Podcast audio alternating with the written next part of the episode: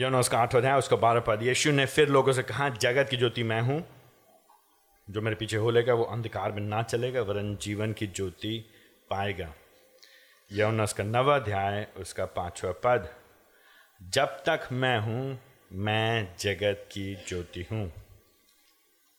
हम लोग ये यमुना के सुषमाचार में से सात जो मैं हूँ कथन को पढ़ रहे हैं, देख रहे हैं जो सीधे सीधे यीशु मसीह के ईश्वरत्व, यीशु मसीह के दिव्य होने की, परमेश्वर होने की बात को परमेश्वरत्व को दिखाते हैं, दर्शाते हैं। ये यीशु मसीह का दावा करना है, यीशु मसीह दावा कर रहे हैं एक तरह से।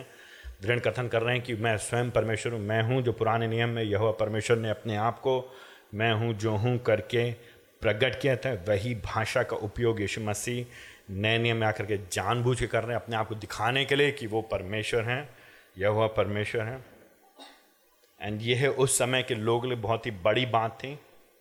और आज भी जब लोग आपसे पूछते हैं तो आप कि यीशु मसीह ने कहा नए नए में कहा कि मैं परमेश्वर हूँ तो इनको, उनको इन खंडों पर लेकर के जाइए। पिछली बार हम लोगों ने जो देखा था, वो था, यीशु मसीह ने कहा कि मैं मैं जीवन की रोटी हूँ, और आज जो हम लोग देख रहे हैं, यीशु मसीह जगत की ज्योति हैं। जो मुख्य बात है वो आज की वो यीशु जगत की ज्योति है यीशु जगत की ज्योति है, इसलिए जीवन पाने के लिए उस पर विश्वास करो यीशु जगत की ज्योति है, इसलिए जीवन पाने के लिए उस पर विश्वास करो Jesus the light of the world therefore believe in him to receive eternal life. Very simple. Very simple. यीशु जगत की ज्योति है, इसलिए जीवन पाने के लिए उस पर विश्वास करो। आठवें अध्याय और नवे अध्याय में यही हो रहा है।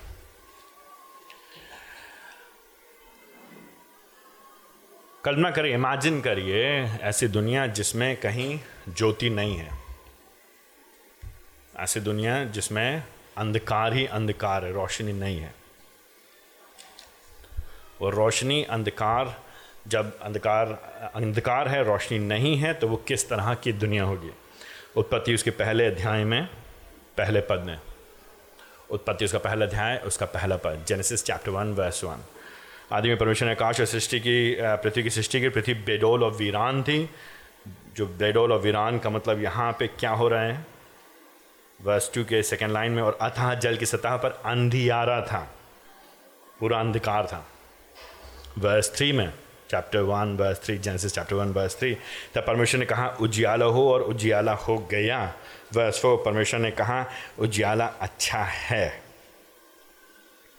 परमेश्वर ने उजियाले को अंधियारे से अलग किया नाउ नोटिस अगर आप उत्पत्ति के पहला अध्याय को ध्यान रखेंगे परमेश्वर ने पहले ज्योति बनाई प्रकाश बनाया प्रकाश का सोत्र स्रोत द सोर्स उद्गम फाउंटेन हेड जहाँ से निकलता है प्रकाश, स्वयं परमेश्वर है।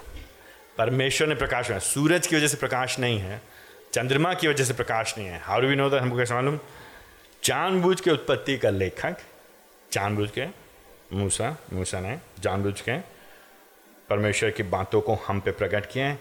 इसीलिए चौथे दिन में, चौदह पद में, चौथे दिन में, चौदह पद में फोर्टीन वर्स दिन को रात से अलग करने के लिए आकाश के अंतर में ज्योतियाँ हों, वे चिन्हें चिन्हों नियत समय और दिनों पर वर्षा के लिए हों।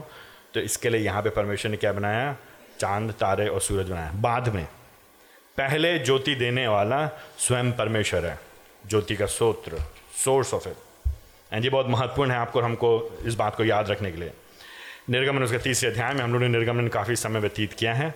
निर्गमन उसके तीसरे अध्याय में, आपको याद है जब परमेश्वर यह हुआ मूसा से मिलते हैं, जलती हुई झाड़ी में, अगेन इमेजरी, चित्रण, जानबूझ के वहाँ पे रोशनी, प्रकाश, ज्योति, आग का चित्रण इस्तेमाल किया गया, चित्र इस्तेमाल करने, किया गया है, दिखाने के लिए परमेश्वर ज्योति है। तो जब आग जल रही है, लौ निकल रही, लपटें निकल रही हैं तीसरे अध्याय में मूसा के सामने परमेश्वर अपने आप को मूसा पर ऐसे प्रकट करते हैं, ज्योति में। निर्गमन उसके तेरह अध्याय, उसके इक्कीस सौ बाईस पद में ये खंड हम लोग पढ़ चुके हैं पिछले कुछ महीनों में तो आपको स्मरण होगा, जहाँ पे परमेश्वर यह हुआ इसराइल के सामने आग के खंबे के रूप में उपस्थित होते हैं, आग के खंबे के रूप में। फिर बाद में जब हम आगे चल के देखते हैं, बीस अध्याय से आगे उससे पहले उन्नीस अध्याय में, सीने पर्वत पर, अगेन प्रकाश, ज्योति बिजली की चमचमाहट, है ना? अलग अलग रीति से ज्योति, प्रकाश में हम परमेश्वर को लोगों के सामने उपस्थित होते देखते हैं। हमारे पास समय नहीं है सारे पदों, खंडों को देखने का, लेकिन अगर आपके पास अगर आप लिख सकते हैं तो भजन सत्ताईस अध्याय उसका पहला पद, भजन चौवालीस, उसका तीन। भजन सत्ताईस पहला पद यह मेरी ज्योति है और मेरा उद्धार है। भजन चौवालीस साम फोरी फोर साम फोरी फोर थ्री तीन। क्योंकि तेरे मुख के प्रकाश से हुआ है, उसकी ज्योति, उसके चेहरे से यह हुआ कि चेहरे से प्रकाश निकलता है। वही बात हम लोग निगम में भी देखा था, जब परमेश्वर का तेज उतरता है जो तंबू है, वाचा वाचा का जो जहाँ पे संदूक रखा जाता है। तो ये पुराने नियम को आप देखेंगे तो एक थीम हमको बार बार दिखाई देगा। पुराने नियम का यह हुआ, परमेश्वर ज्योति है और वो अपने लोगों को उद्धार देता है।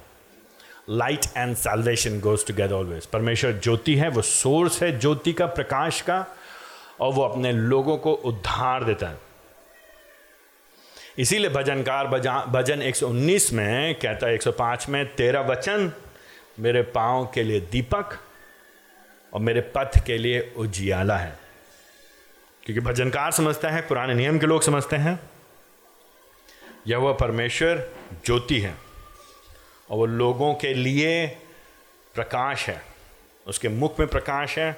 अगर यह उनके साथ हैं तो उनको उद्धार मिलेगा, उनको मुक्ति मिलेगी, क्योंकि ज्योति में ही मुक्ति है। अंधकार में उसकी अनुपस्थिति है, अधिकांशता अधिकांशता। अक्सर, बहुधा।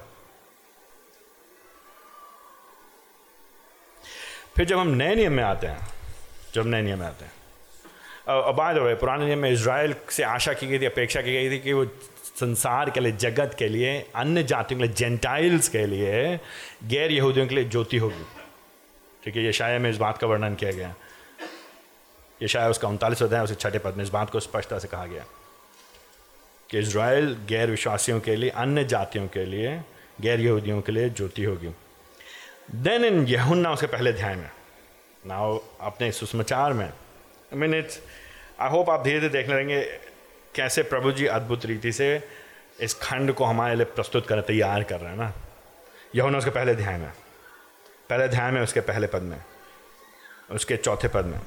तो यहाँ पे वचन की बात की जा रही, वचन परमेश्वर था वचन परमेश्वर के साथ था। चौथे पद में, उसमें जीवन था। किसकी बात किया ये लोगोस की बात किया जा रही है वचन की बात की जा रही है। यीशु मसीह की बात किया जा जो देह धारण कर कह रहे हैं। वर्ष फोर में, उसमें जीवन था और वो जीवन मनुष्यों की ज्योति थी। राइट? किसकी बात की यीशु मसीह की बात की वर्स फोर में वो जीवन मनुष्यों की ज्योति थी। वर्स फाइव में, और ज्योति अंधकार में चमकती है, पर अंधकार ने उसे ग्रहण नहीं किया। वर्स नाइन, पहला अध्याय, उसका नाम पद में वो सच्ची ज्योति जो प्रत्येक मनुष्य को प्रकाशित करती जगत में आने वाली थी। वो जगत में था, और जगत उसके द्वारा उत्पन्न हुआ, और जगत ने उसे ना पहचाना। वो अपनों के पास आया, परंतु उसके अपनों ने उसे ग्रहण नहीं किया। Now come with me to John chapter eight John chapter यौना उसका आठवें अध्याय में। यहुना उसके आठवें अध्याय में यीशु मसीह एक दावा करते हैं। यहाँ पे एक दावा करते हैं, बारह पद में वो कहते हैं कि मैं जगत की ज्योति हूँ। अगर वो जगत की ज्योति हैं तो दो दो चीज़ें होंगी। दो चीज़ें होंगी, उसका परिणाम बारह पद के अनुसार, दो चीज़ें होंगी। जो लोग उसके पीछे चलेंगे, अब उनका अंधकार से कोई वास्ता नहीं होगा। Verse twelve John chapter twelve verse sorry John chapter eight verse twelve आठवा अध्याय उसके बारह पद में जो लोग उसके पीछे चलेंगे उनका अब अंधकार से कोई वास्ता नहीं होगा। वरन वो लोग जीवन की ज्योति को पाएँगे। ठीक है? क्यों क्यों? आई मीन सिंपल सी बात है तो सरल सी बात है ये तो कॉमन um, सेंस की बात सामान्य ज्ञान की बात है। यीशु मसीह ज्योति हैं। अगर कोई यीशु मसीह के पीछे चलेगा तो उसका परिणाम क्या होगा? प्रतिफल क्या होगा? दो बातें होंगी। वो जो है, अंधकार में अब नहीं चलेगा, उसका अब अंधकार से कोई वास्ता नहीं है। अंधकार से उसका कोई वास्ता नहीं है, लेकिन वो जीवन की ज्योति पाएगा। दो बातें यहाँ पे। इसी बात को लेकर के अब आठवें अध्याय के जो तेरह पद से लेकर के नवे अध्याय के इकतालीस पद तक इसको समझाया जा रहा है। बस यही हो रहा है यहाँ पे। वर्स ट्वेल्व का जो यीशु मसीह का जो एक मुख्य कथन है, जो एक दावा है, जो यहाँ पे जो दृढ़ बा, जो दृढ़ कथन करें यीशु मसीह कह रहे हैं, मैं जगत की ज्योति हूँ, मैं जीवन की ज्योति हूँ ठीक है? अगर जो मेरे पीछे आएगा वो अंधकार में नहीं चलेगा और वो जीवन की ज्योति पाएगा। जैसे ही यीशु मसीह ने कहा वहाँ पे जो उपस्थित फरीसी लोग थे वो लोग भड़क गए। वो जो भड़क जाते हैं। आई I मीन mean, जैसे आप माचिस की तीली बारूद के पास रख दें कुछ बोल दिया आपने कुछ ये कह कैसे सकता है? इसकी हिम्मत कैसे? ये है कौन आदमी? दिखने में तो हमारे जैसे लगता है। आई मीन एक के बाद एक के बाद एक। सो जो चैप्टर एट है verses twelve till the end verse fifty nine यहाँ पे एक ही मुख्य बात चल रही बेसिकली यहाँ पे। यीशु मसीह दावा कर रहे हैं कि वो लाइट है। आठवें अध्याय में एक बात चल रही यीशु मसीह दावा कर रहे हैं वो लाइट है। एंड फरीसी लोग कह रहे हैं, नहीं नहीं नहीं, हो ही नहीं सकता। नवे अध्याय में, पहले पद से लेके एंड तक के में, यीशु मसीह बेसिकली उस दावे को इस मिरकल के साथ इस आश्चर्य कर्म के साथ, इस चमत्कार के साथ, इस चिन्ह के साथ, इस साइन के साथ वेरीफाई कर रहे हैं, पुख्ता कर रहे हैं। उसको साबित कर दे रहे हैं। उसको दिखा रहे हैं कि मैं खाली मुँह से नहीं बोल रहा हूँ कि मैं ज्योति हूँ। देखो, मैं ज्योति दे सकता हूँ। ये देखो। और जो शारीरिक चंगाई हो रही है नवे अध्याय में, अंधे को आँखें देने वाली बात वो इसलिए की जा रही जो कुछ आठवें अध्याय में हुआ है उस बात को स्पष्ट करने के लिए। तो नवे अध्याय में जो यीशु मसीह ने अंधे को आँखें दी, खाली अगर आप उसको लेकर के भागेंगे तो खाली आप गाना गाएँगे, अंधे को आँखें दी ना और फिर कहेंगे, प्रभु जी, अंधों को आँखें दीजिए आप। फिर आप समझेंगे, नहीं, दे क्यों रहे प्रभु जी आँखें? प्रभु जी, इस अंधे को आँख क्यों दे रहे हैं? क्यों दे रहे प्रभु जी आँखें अंधे को? क्यों? क्योंकि ज्योति ज्योति में जीवन है, जीवन मतलब उद्धार है। यीशु मसीह ज्योति है, यीशु मसीह के पास जीवन है और यीशु मसीह में ही उद्धार है। यीशु मसीह से पृथक यीशु मसीह से हट करके अंधकार है। अंधकार मतलब पाप है, पाप मतलब मृत्यु है। मृत्यु मतलब परमेश्वर से अलगाव है। यह जो व्यक्ति यहाँ पे सामने हमारे आया है, जो यहाँ पे जो अंधा व्यक्ति, नवे अध्याय में जिसे हम लोग मिलेंगे थोड़ी देर बाद, यह एक एक एक प्रैक्टिकल व्यवहारिक हमारे सामने उदाहरण है, प्रभु जी हमारे लिए क्या कर सकते हैं? प्रभु जी हमारे लिए क्या कर सकते हैं? और अगर हम और आप खाली शारीरिक, ऊपरी, भौतिक जो देखे जा सकते, जो छू सकते हैं, उस ज्योति और लाइट और केवल हम चंगाई में रह जाएँगे तो हम इस चमत्कार, इस चिन्ह का जो मुख्य मकसद है, उद्देश्य है, उसको हम नहीं समझेंगे। आठवें अध्याय में तीन मुख्य टुकड़े हैं, तीन मुख्य हिस्से हैं। वर्सेस बारह से लेकर तीस तक में, आठवें अध्याय के वर्सेस बारह से लेकर तीस पद में, यीशु मसीह की जो गवाही है, या उसको, उसके बारे में फरीसी लोग प्रश्न उठाते हैं। Pharisees question Jesus testimony. Pharisees जो है, यीशु मसीह की जो टेस्टमनी है, जो गवाही है, जो जो साक्षी है, जो दावा है, उस पर प्रश्न उठाते हैं। आठ अध्याय उसके बारह पद से लेकर तीस पद में मोटा मोटा देन उसके बाद इकतीस पद से लेकर सैतालीस पद में verses thirty one to forty seven यीशु मसीह पलट करके उनके वंश के ऊपर प्रश्न उठाते हैं। उनके दावे पर प्रश्न उठाते हैं। So Jesus questions Pharisees' ancestry, ancestors. I mean, who, whom they descend from. इन्होंने पहले प्रश्न उठाया यीशु मसीह के दावे पे तो यीशु मसीह ने कहा ठीक है मैं तुमको बताता हूँ actually let me tell you मैं तुमको बताता हूँ तुम समस्या तुम्हारे में द नंबर तीन चैप्टर एट में ही वर्सेस फोर्टी एट से लेके एंड तक के फिफ्टी नाइन तक यीशु मसीह अपने पूर्व अस्तित्व का पुनः दावा करते हैं पूर्व अस्तित्व का प्री इनकारनेशन इनकारनेशन से पहले देह धारण होने से पहले जो प्री एग्जिस्टेंस है उनकी बेसिकली अपने डिविनिटी को वो वो एक बार दोबारा कह रहे हैं यीशु मसीह अपने पूर्व अस्तित्व का दावा करते हैं Jesus asserts his pre-existence. Chapter 8 verses 48 to 59. So again as I said, mainly हम लोग आठवें अध्याय को देखेंगे नवे अध्याय को हम एंड में थोड़ा सा देखेंगे। तो मुख्य समय हम लोग आठवें अध्याय में देखेंगे। ना लोग मीन वर्स ट्वेल्व यीशु मसीह जैसे ही कहा एक बात और देखिएगा। इज़ लॉट ऑफ़ वो डायलॉग हो रहे हैं यहाँ पे डायलॉग वार्तालाप चले यीशु मसीह। तो यीशु मसीह बोलते हैं, फिर फरीसी लोग बोलते हैं, ठीक है? तो देखिए, बारह पद में यीशु मसीह ने लोगों से कहा। तेरह पद में फरीसियों ने उससे कहा। चौदह पद में यीशु ने उत्तर देते हुए कहा। अट्ठारह पद में, जब यीशु मसीह ने चौदह पद में उत्तर दिया तो अट्ठारह पद में तो यहूदी लोग ने फिर फिर वे उससे कहने लगे। देन अट्ठारह पद में ही उन्नीस पद में यीशु मसीह क्या कहते हैं? यीशु ने उत्तर दिया। देन वर्स ट्वेंटी वन में, फिर उसने उनसे कहा वर्स ट्वेंटी वन के एंड में, इस पर यहूदी कहने लगे। सॉरी वर्स ट्वेंटी टू के बिगनिंग में। देन वर्स ट्वेंटी थ्री के बिगनिंग में, क्योंकि यहूदियों ने वर्स ट्वेंटी टू में बोला तो तेईस पद में यीशु मसीह ने पलट के कहा। उसने उनसे कहा, उसने उनसे कहा।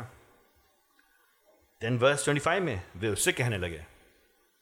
उसी के बाद यीशु ने उनसे कहा एंड ऑन द बेसिस जब आप इस डायलॉग को, इस वार्तालाप को यहाँ पे, विचार विमर्श को यहाँ पे जब देखेंगे तो यहाँ पे आपको समझ में आ जाएगा, यीशु मसीह दावा कर रहे हैं ज्योति होने का, फरीसी लोग पलट के कह रहे हैं, हम नहीं मानते हैं।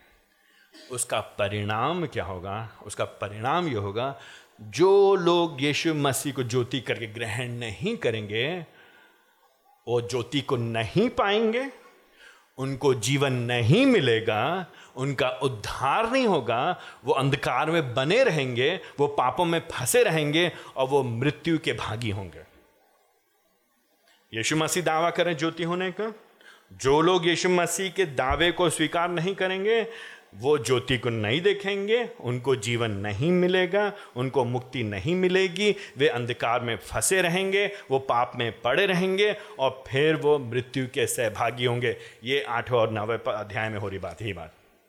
यहुना इसीलिए हमारे लिए इस चमत्कार को लिख रहा है। This is why every miracle हर एक चमत्कार, नए नियम में जो लिखे गए हैं, वो चिन्ह, विशेष तौर से यहुन्ना चिन्ह शब्द इस्तेमाल करता है उनके लिए। ये चिन्ह किसी चीज़ को चिन्हित करते हैं। ये चिन्ह चिन्हित कर रहे हैं कि यीशु मसीह इससे बड़ा कार्य कर रहे हैं। उसको देखो। साइन बोर्ड पे चिपक के मत बैठ जाओ। गंतव्य तक पहुंचो। जैसे यीशु मसीह ने बारह पद में कहा कि मैं क्या हूँ? मैं जगत की ज्योति हूँ। और जैसे यीशु मसीह ने कहा, जो मेरे पीछे आएगा, उससे दो चीज़ें होंगी, वो अंधकार में नहीं चलेगा और जीवन की ज्योति पाएगा। तुरंत तेरह पद में फरीसी लोग पलट करके क्या कहते हैं? तुम तो तुम ही बोल रहे हो ये। इफेक्टिवली यही बोले ये लोग। तेरह पद लुक एट वर्स थर्टीन फरीसी ने कहा तो अपनी साक्षी तो स्वयं दे रहे हैं। तेरी साक्षी सच्ची नहीं है। यीशु मसीह कह रहे हैं, आप तो मियाँ मिठू हो रहे हैं। आप अपनी बड़ाई खुद कर रहे हैं। आप अपने दावे खुद कर रहे हैं। हम आपकी बात को क्यों माने? एक्चुअली हम बहुत बहुत इज़्ज़त से बोल रहे हैं। वो लोग उतने इज़्ज़त से, इतने तमीज़ से, आदर के साथ यीशु मसीह से नहीं बोल रहे हैं। यीशु मसीह का तिरस्कार कर रहे हैं। राइट ऑफ़ द बैट शुरुआत में तुरंत तुरंत यीशु मसीह का विरोध कर रहे हैं वो लोग। कह रहे तुम्हारी साक्षी सच्ची नहीं है। यीशु मसीह एक शिक्षक हैं। यीशु मसीह ने अभी अभी चमत्कार किए हैं। यीशु मसीह ने पाँच हज़ार लोगों को, पुरुषों को मतलब लगभग बीस हज़ार लोगों को खिलाया है। लोग जानते कौन है यीशु मसीह? एंड येट उसके बाद इनका ये प्रत्युत्तर। यीशु मसीह परेशान नहीं होते चौदह पद से लेकर के, चौदह पद से लेकर के बीस पद में यीशु मसीह परेशान नहीं होते। यीशु मसीह जानते हैं वो कौन है। जब यीशु मसीह पलट करके वो कहते हैं तो क्या कहते हैं? यीशु मसीह बीस चौदह पद देखिए। यीशु कहते हैं, मुझे मालूम है, मेरी साक्षी कौन है? मैं मैं अपनी साक्षी स्वयं देता हूँ, लेकिन मेरी साक्षी सच्ची है। मेरी बात में दम है। अगर मैं यहाँ पे आज खड़ा होकर के कोई अपने बारे में बोलूँ तो वो बात तब तक सही नहीं हो सकती जब तक अन्य लोग उस बात को वेरीफाई ना करें, पुख्ता ना करें। लेकिन कई बार हो सकता है वो लोग भी जो पुख्ता, जो हमारी तरफ़ से गवाही देने आ रहे हैं, साक्षी देने आ रहे हैं, हो सकता है वे भी मुझसे प्रभावित हों तो हो सकता है वे भी गलत बोल रहे होंगे। यीशु मसीह कह रहे हैं बाय द वे मेरी साक्षी काफ़ी है, मैं सच बोलता हूँ, लेकिन उससे बढ़ करके बातें तुम ये नहीं जानते हो कि मैं कहाँ से आया हूँ। तुम ये नहीं जानते हो कि मैं कहाँ जा रहा हूँ। वर्स फोर्टीन के एंड में देखिए, पर तुम नहीं जानते हो कि मैं कहाँ से आया हूँ, मैं कहाँ जा रहा हूँ। तो यहाँ पे यीशु मसीह पहेलियाँ नहीं बुझा रहे हैं, यीशु मसीह अपने अस्तित्व के बारे में बात कर रहे हैं। यीशु मसीह कह रहे हैं, बता रहे हैं कि क्यों वो ये इतना बड़ा दावा कर सकते हैं। ना रिमेंबर हमने आपको पुराने नियम की पत्रियों को दिखाया, कि अलग अलग खंडों को दिखाया था। यहूदी लोगों ने जैसे सुना, यीशु मसीह ने कहा कि मैं जगत की ज्योति हूँ तो लोग समझ गए, ये एक बड़ा दावा कर रहे हैं। क्योंकि ज्योति प्रकाश का लेना देना केवल पुराने नियम में यहुआ परमेश्वर से है। कोई पैगंबर, कोई मसीहा, कोई नबी, कोई भविष्य वक्ता ऐसे खड़े होकर के नहीं बोल सकता कि मैं खुद, केवल मैं मैं एक व्यक्ति अकेला जगत की ज्योति हूँ। ऐसा कोई नहीं कह सकता। है जब वो कह रहे हैं तो ये बहुत बड़ा, गहरा, भारी भरकम दावा कर रहे हैं। किस आधार पे कह रहे हैं ये? तुम अकेले हो, तुम्हारे साथ कौन है? तुम क्यों ऐसी बातें कर रहे हो? बस फोर्टीन के एंड में यीशु मसीह कहते हैं कि मैं कहाँ से आया हूँ? ऑफकोर्स मैं कहाँ से मैं पिता के पास आया हूँ। और इसी बात को बार बार अलग अलग रीति से यीशु मसीह इस खंड में कहेंगे। मैं अकेला नहीं हूँ, मैं स्वर्ग से आया हूँ। याद है पिछली बार उसने कहा था, मैं स्वर्ग से उतरी रोटी हूँ। ये रोटी इसका अस्तित्व, इसका उद्गम, इसकी शुरुआत, इसका आरंभ, इसका सोर्स स्रोत पृथ्वी नहीं है। ये मनुष्य की सोच नहीं है। ये मनुष्य की बुद्धि का प्रतिफल नहीं है, लेकिन ये परमेश्वर के द्वारा योजना बनाया गया है और उसके अनुसार ये कार्य कर रहे हैं। कौन हूँ मैं? मैं स्वर्ग से उतरा हूँ और वर्स फिफ्टीन मैं न्याय तुम्हारे जैसे नहीं करता हूँ। तुम लोग तो खाली शरीर को देखते हो ना? तुम लोग बाहर से देख रहे हो। तुम बाहर से देख रहे हो, मेरे शरीर को तो सोच रहे हो। तुम्हारे न्याय करने का तरीका, तुम्हारा निर्णय देने का तरीका, तुम्हारा लोग बारे में सोचने का तरीका खाली बाहरी है ऊपरी है मैं उस तरह से न्याय नहीं करता हूँ। आगे चल के यीशु से कहेगा, मैं न्याय करता हूँ। तो अपने आप को वो विरोधाभास वाली बात नहीं कर रहे हैं। लेकिन यीशु मसीह यहाँ कह रहे हैं, शरीर के अनुसार बाहर से देख करके लोगों के द्वारा ठहराया गया नहीं, लेकिन मैं परमेश्वर के द्वारा वह सिक्सटीन मैं न्याय करूँगा। लेकिन मेरा न्याय सच्चा होगा। मैं केवल बाहरी चीज़ को देख के नहीं कर रहा हूँ, मैं हृदय को देख के करता हूँ। मैं आत्मा की सच्चाई को जानता हूँ। तुम लोग खाली कपड़े देखते हो, तुम लोग खाली उठना बैठना देखते हो, तुम लोग खाली शरीर की बनावट देखते हो, तुम खाली समाज को देखते हो, तुम देखते हो रीति रिवाज का पालन हो रहा है कि नहीं हो रहा है, तुम देखते हो व्यवस्था का पालन कर रहे कि नहीं कर रहे मैं जब न्याय करूँगा, तुम्हारे जैसे नहीं करूँगा, तुम्हारे से मैं करता ही नहीं हूँ। मेरा न्याय तो यहवा की ओर से होगा, परमेश्वर पिता की ओर से होगा। क्यों? वर्स सिक्सटीन अगेन मैं अकेला नहीं हूँ, लेकिन मेरा भेजने वाला भी है कोई। अगेन यीशु मसीह, अभी भी यीशु मसीह अभी बोला नहीं स्पष्टता के साथ। ना समझदार के लिए इशारा काफ़ी है। They get it they understand ऐसा नहीं कि नहीं समझ रहे हो लोग। ये बुद्धिमान लोग हैं, ये लोग पढ़े लिखे लोग हैं। ये ये ये लोग, ये जिस ये जो फरीसी लोग हैं, ये वचन जो व्यवस्था है, उसके उसके शिक्षक हैं ये लोग। उसका अध्ययन करने वाले लगे। That is why verse seventeen में कहता है, तुम्हारी व्यवस्था में एज यू नो इट जिस लॉ को तुम जानते हो, जिस पुराने नियम को तुम जानते हो, वहाँ पे लिखा है कि क्या होना चाहिए? दो जन होने चाहिए, तभी साक्षी पक्की होती है पुराने नियम के अनुसार। अकेला आदमी कुछ भी बोल सकते हैं, इसलिए हमको कम से कम दो जन को चाहिए। इसीलिए अट्ठारह पद में, मैं अकेला, मैं हूँ, ज़रूर हूँ, और मैं साक्षी अपनी देता ज़रूर हूँ, लेकिन मेरे साथ कौन है? अट्ठारह पद के दूसरे खंड में, मेरे साथ पिता है। मेरे पिता है, जिसने मुझे भेजा है, और वो मेरी साक्षी देता है। वो मेरी साक्षी देता है। तो अगेन देख रहे हैं यीशु मसीह अलग अलग तरीके से बार बार एक ही बात की मुतारा करें मैं जीवन की ज्योति हूँ, मैं परमेश्वर की ओर से भेजा गया हूँ। मैं यहाँ से नहीं हूँ, मैं वहाँ से हूँ। मैं अकेला नहीं हूँ, मेरे साथ पिता है। इन लोग के समझ में अभी भी नहीं आ रहा है, मंद बुद्धि हैं ये लोग। बस नाइनटीन के शुरुआत में लोग कहते हैं, आखिर कौन है तुम्हारे पिता? क्यों? क्योंकि ये लोग न्याय कैसे करते हैं? शरीर के अनुसार करते हैं। इनके दिमाग क्या चल रहा है? इसका पिता तो कौन था? यूसुफ था। इसकी माँ कौन है? मरियम है। वो क्या कह रहा है कि मैं मैं अपनी साक्षी, मैं अकेले थोड़े दे रहा हूँ साक्षी अपनी। मैं जब कह रहा हूँ कि मैं ज्योति तो मैं अकेले थोड़े कह रहा हूँ। मैं तो कह ही रहा हूँ, और मेरी साक्षी काफ़ी है, और मैं सच्चा हूँ, और मेरी साक्षी में दम है। लेकिन क्योंकि व्यवस्था में दो जन की बात की तो मैं चलो तुमको बताता हूँ। एक और है जो मेरे साथ मेरी साक्षी को पुख्ता कर रहा है, और वो है मेरा पिता। तो कौन है तुम्हारा पिता? कौन है तुम्हें पता? यीशु मसीह वर्स 19 के बीच में कहते हैं of course of course let me answer you इससे पहले मैं तुमको बताऊँ, मेरे पिता कौन है? मैं तुमको बताता हूँ, तुम्हारी असलियत क्या है? तुम ना तो मुझे जानते हो, ना मेरे पिता को। You do not know that and जब हम लोग इस खंड को पढ़ते आएँगे what I want us to do मैं क्या चाहता हूँ कि हम इसमें अपने आप को जांचते रहें। कहीं ऐसा तो नहीं है कि हम लोग भी इन फरीसियों के समान, इन लोगों के साथ हैं जो सच्चाई को देखने के बाद, सुनने के बाद भी बार बार यीशु मसीह से दूर रहते हैं। क्योंकि यीशु मसीह कह रहे हैं, यदि तुम मुझको जानते होते तो तुम किसको जानते होते? तुम पिता को भी जानते होते। बिना पुत्र के हम पिता को नहीं जान सकते। ये बात बाइबल के लेखक, बाइबल के शिक्षक बहुत स्पष्टता से जानते हैं। इसीलिए यीशु मसीह बार बार उनसे कहेंगे, तुम मेरे पर विश्वास करो, तुम मेरे पर विश्वास करो।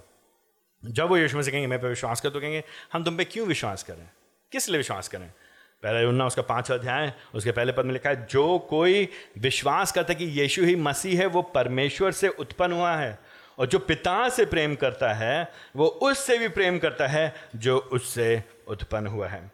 तो ये बात इस समय यहुन्ना जो यहुन्ना सुषमाचार लिख रहा है, उसके दिमाग में ये बात स्पष्ट है कि ये बात शिक्षा वहाँ के लोग बाद में सीखेंगे और बाद में जो यहुन्ना प्रकाशित वाक्य लिखेगा, उसी शिक्षा को उठा करके वो भी आगे चल करके बात करेगा इसके बारे में। तो यीशु ने कहा, तुम मुझको नहीं जानते हो? मेरे, अगर तुम मुझको जानते होते तो मेरे पिता को जानते। Verse twenty is very interesting जब उन्होंने सुना ये बात तो वो गुस्सा गए, नाराज़ हो गए। लेकिन उन्होंने कुछ किया नहीं। उन्होंने कुछ किया नहीं। क्यों? क्योंकि यह परमेश्वर अपने पुत्र के जीवन के प्रत्येक क्षण के ऊपर नियंत्रण रखता था। क्योंकि अभी उसका समय नहीं आया वर्ष ट्वेंटी के एंड में। वर्ष ट्वेंटी वन में यशु मसीह ने कहा, अभी बात खत्म नहीं हुई है। Let me keep pushing this thing मैं और इस बात को और ज़ोर देता हूँ। मैं जा रहा हूँ। मैं चला जाऊँगा वर्ष इक्कीस में। मैं चला जाऊँगा verse twenty one very sad verse twenty one तुम मुझको ढूंढोगे। और क्या होगा? तुम पाप में मरोगे। अगेन यीशु मसीह शब्दों के साथ, किसके साथ वो नहीं करते? डजन मीन्स वर्ड ना? यहाँ पे मिक्स नहीं करते शब्दों को। स्पष्ट स्पष्ट बोलते हैं, जब मैं चला जाऊँगा जब समय चला जाएगा, जब टाइम हो जाएगा, मैं चला जाऊँगा। कहाँ जाऊँगा? अपने पिता के पास जाऊँ, कहाँ जाऊँगा? जहाँ से आया हूँ, कहाँ जा रहा हूँ? तो तुम मर जाओगे। कहाँ मर जाओगे? तुम अपने पापों में मर जाओगे। क्यों? क्योंकि तुम ज्योति को स्वीकार नहीं करोगे। क्यों? क्योंकि तुम ज्योति को तिरस्कार कर रहे हो तो तुम मरोगे। और जहाँ मैं जा रहा हूँ वर्स ट्वेंटी वन के एंड में जहाँ मैं जा रहा हूँ वहाँ तुम आ नहीं सकते। क्यों नहीं आ सकते? क्योंकि ज्योति से तुम्हारा कोई वास्ता नहीं है। जिसका ज्योति से वास्ता है वो वहीं जा सकता है जहाँ पर ज्योति वास करती है। Verse twenty two look at ये फरीसी लोग है ना ये लोग वचन को जानते हैं ना व्यवस्था को जानते हैं। लुक एट ये, ये मतलब ऑलमोस्ट लाइक कॉमेडी हो रही है यहाँ पे। है ना? कितनी दुख ही दुख की बात है, परंतु हास्यप्रद बात है। वर्स ट्वेंटी टू में ये लोग क्या कहने लगे? ये कहने लगे, क्या कह रहे हैं? कहीं अपने आप मारना तो नहीं आ रहा है? ये क्या कर रहा है? ये क्या हो गया? परेशान हो गए? आत्महत्या तो नहीं करने आ रहा है? क्या हो रहा है इसको? ऐसी आप ऐसी बातें क्यों कर रहा है? ऐसी बातें वही लोग कहते हैं, जहाँ मैं जा रहा हूँ, तुम नहीं आ सकते। कई बार हम लोग जब बहुत नाराज़ हो जाते हैं, परेशान हो जाते हैं तो हम लोग कहते हैं यही बात यहाँ पे यीशु मसीह लेकिन यीशु मसीह परेशानी में हैरान होकर के नहीं कह रहे यीशु मसीह वास्तविकता बता रहे जहाँ मैं जा रहा हूँ, वहाँ तुम आ नहीं सकते। क्यों? क्योंकि मैं तो अपने पिता के पास जा रहा हूँ। तुम कैसे आओगे? कहीं वो अपने आप को मार तो नहीं डालेगा? क्यों? क्योंकि वो कह रहा है, मैं जहाँ जा रहा हूँ, वहाँ तुम नहीं आ सकते। अच्छा ठीक है, यीशु मसीह कहते हैं, ठीक है लुक, यीशु मसीह के संयम को देखिए। वर्स 23 संयम पेशेंस कितना प्रभु जी दयालु परमेश्वर है। उसको ज़रूरत नहीं इन लोगों से अपना सर खपाने की। इतना बार बार उनको एक ही बात समझाने की ज़रूरत नहीं, लेकिन वर्ष 23 बड़े ही प्रेम के साथ क्या कहते हैं यीशु मसीह? बिना नाराज़ हुए, बिना क्रोधित हुए, यद्यपि ये लोग उसको तिरस्कार रहे हैं, ये लोग इसकी बेजती कर रहे हैं, ये लोग उसको स्वीकार नहीं रहे, फिर भी यीशु मसीह उनको समझाते लेट मी एक्सप्लेन यू मैं कौन मैं तो समझाता हूँ, मैं कौन हूँ? तुम कहाँ के हो? तुम नीचे के हो और यहाँ पे नीचे, यहाँ पे उसकी बात नहीं कर रहे हैं। यहाँ पे सोसाइटी में स्टेटस की बात नहीं कर रहे, समाज में स्तर की बात नहीं कर रहे। यहाँ पे बात कर रहे हैं पृथ्वी के पृथ्वी के और स्वर्ग की बात कर रहे हैं। तुम यहाँ नीचे पृथ्वी करके हो, लेकिन मैं तो ऊपर का हूँ। यीशु मसीह ये नहीं कह रहे, तुम नीची जात के मैं ऊँची जात के इसके बाद नहीं कह रहे यीशु मसीह। यीशु मसीह ये नहीं कह रहे, मेरे पास पैसा ज़्यादा तुम्हारे पास पैसा कम है। यहाँ पे बात कर रहे हैं, जो आत्मिक अस्तित्व की बात कर हैं। यीशु मसीह बात करें सोत्र की बात करें उद्गम की बात। तुम यहाँ से पृथ्वी पर रहने वाले हो, तुम यहीं रह जाओगे। मैं तो स्वर्ग का हूँ, मैं स्वर्ग जा रहा हूँ। इसी बात को तेईस बार, में तुम संसार क्यों मैं संसार का नहीं हूँ। तो जब मैं ज्योति की बात कर रहा हूँ तो तुम समझो मैं क्यों कह रहा हूँ। तो मैं खाली, मैं फेंक नहीं रहा हवा में। जब मैं कह रहा हूँ मैं ज्योति हूँ तो मेरी बात में वज़न है। मैं संसार का नहीं हूँ, मैं नीचे का नहीं हूँ, मैं अकेला नहीं हूँ, मैं पिता के साथ हूँ, मैं ऊपर से आया हूँ और मैं वहाँ चला जाऊँगा। जब मैं वहाँ चला जाऊँगा तो तुम अपने पापों में मर जाओगे। वर्स 21 तुम अपने पापों में मरोगे। वर्स 24 अगेन वर्स 24 अगेन तुम अपने पापों में मरोगे। क्यों मरेगो तुम अपने पापों में? क्यों मरोगे? वर्स 24 जब तक तुम विश्वास ना करो। क्या विश्वास करो? कि मैं वही हूँ। और जो यहाँ पे ये लिखा, मैं वही हूँ, यहाँ पे है, मैं हूँ। आई एम एगो एमी ये वही बात कर रहे हैं यीशु मसीह, वही शब्दों का इस्तेमाल कर रहे हैं। मैं वही हूँ, मैं हूँ। जब तक तुम ये ना विश्वास करो कि मैं हूँ तुम अपने पापों में मरोगे। किसी दैट मैं ज्योति हूँ। मान नहीं रहा आपकी बात का साक्षी में दम नहीं है। अरे एक्चुअली विश्वास करो, मैं सच बोलता हूँ। मेरी बात काफ़ी है, लेकिन मेरे साथ पिता है। कौन है तुम्हारा पिता? अरे, तुम नहीं जानते हो को तुम नहीं जानते मेरे पिता को। और वैसे मैं जा रहा हूँ, तुम मुझे ढूंढते रहोगे, पाओगे नहीं। कहाँ जा रहे हो तुम? मैं ऊपर जा रहा हूँ, मैं ऊपर कहा तुम नीचे के हो। संसार मेरा नहीं, तुम संसार के हो। तुम मरोगे। तुम मरोगे। अगर यीशु मसीह को स्वीकार नहीं करोगे तो मृत्यु का सामना करोगे। एंड ये बात हम लोग नहीं बोलते हैं कि बिना यीशु मसीह के जीवन नहीं है। यीशु मसीह को जानना, ग्रहण करना, स्वीकार करना आवश्यक है। ये बात हम ही लोग नहीं कर ये विश्वासियों ने क्रिश्चियंस ने बनाई नहीं है ये बात। ये डराने वाली बात ये यीशु मसीह के शब्द हैं। ये यीशु मसीह की शिक्षा है। मुझ पर विश्वास नहीं करोगे, मुझको ग्रहण नहीं करोगे, मेरी ज्योति को नहीं पाओगे तो तुम कहाँ रहोगे? अंधकार में तो रहोगे। अमी दुनिया में है क्या? और क्या इस दुनिया में? इस दुनिया में अंधकार ही तो अंधकार है। इस दुनिया में तुम तुम इस दुनिया में ज्योति लाने का कोशिश करो, तुम लैंप लगा लो जितने सारे, तुम फ्लड लाइट लगा लो, सर्च लाइट लगा लो, तुम फ्लैश लाइट, तुम्हें जो लाइट लगाना लगा लो, इमरजेंसी लाइट, जितनी लाइट है बत्तियाँ जलाना, जला लो जितनी बत्ती जलाना है, जितनी मशाल जला लो, लेकिन मशालें और बत्तियाँ और लाइटें मिल करके भी तुमको ये वाली ज्योति नहीं देने पाएँगे। और बिना इस ज्योति के अंधकार में तुम मरोगे ही मरोगे। मृत्यु निश्चित है। यह बात यीशु मसीह कह रहे हैं यहाँ पे। वर्स 25 आयरनी विडंबना विडंबना। लुक एट दिस इतना समझा दिया यीशु मसीह ने। बोलो क्या कह रहे हैं? क्या कह रहे हैं? वर्स 25 ज़रूरत देख रहे हैं हिम्मत देख रहे हैं। Look at them look at the text क्या कह रहे हैं? खंड में क्या कह रहे हैं? तू कौन है? ये बातें कैसे कह रहे हो तुम? आ, सुन नहीं रहे थे आप? ध्यान नहीं दे रहे थे। कहाँ थे आप अभी तक इमेजिन कल्पना करिए अगर आप वहाँ पे होते हो, वहाँ पे और आप आप विश्वासी होते और फरीसियों को ऐसे बोलते सुने तो आप मालूम क्या अपने सर पे पीट अरे, मंद बुद्धि समझ में नहीं आ रहा है, किससे बात कर रहे हो तुम? बार बार वही वो समझ हम लोग, कई बार हम लोग बैठे होते ना, दो जन के साथ कॉन्वर्सेशन कर रहे हैं, बातचीत कर रहे तो तीसरा जन बैठा होता है दो जन के समझ तो तीसरा जन खिसियाने लगता है, अरे यार, इसके तो कुछ समझ में नहीं आता, ये कैसा हमने, इसकी बुद्धि नहीं काम कर रही किस टाइप का आदमी है ये? That is what's happening I mean हम और आप कर सकते हैं, हो सकता है फरीसियों के लिए, लेकिन हम और आप भी ऐसे करते हैं। सच्चाई जान के भी यीशु मसीह कहते हैं, क्या कहते हैं? कौन हो तुम? क्या करें हम आपका प्रभु जी? आपसे मेरा क्या लेना देना है? I mean Prabhu ji I mean अगर अभी अभी प्रधानमंत्री होते तो हम कहते हाँ ये तो प्रधानमंत्री है कोई नेता। आई मीन नेता बोल ब्लॉक जो ब्लॉक का कोई अधिकारी होता है उसको ही देख करके हम लोग कांपने लगते हैं।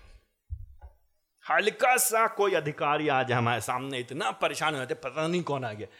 यह जीवन का देने वाला है। जीवन का देने वाला। इमेजिन अपने बॉस को देख करके जिस तरह से आप लोग कांपने लगते हैं हम लोग कांपने लगते हैं।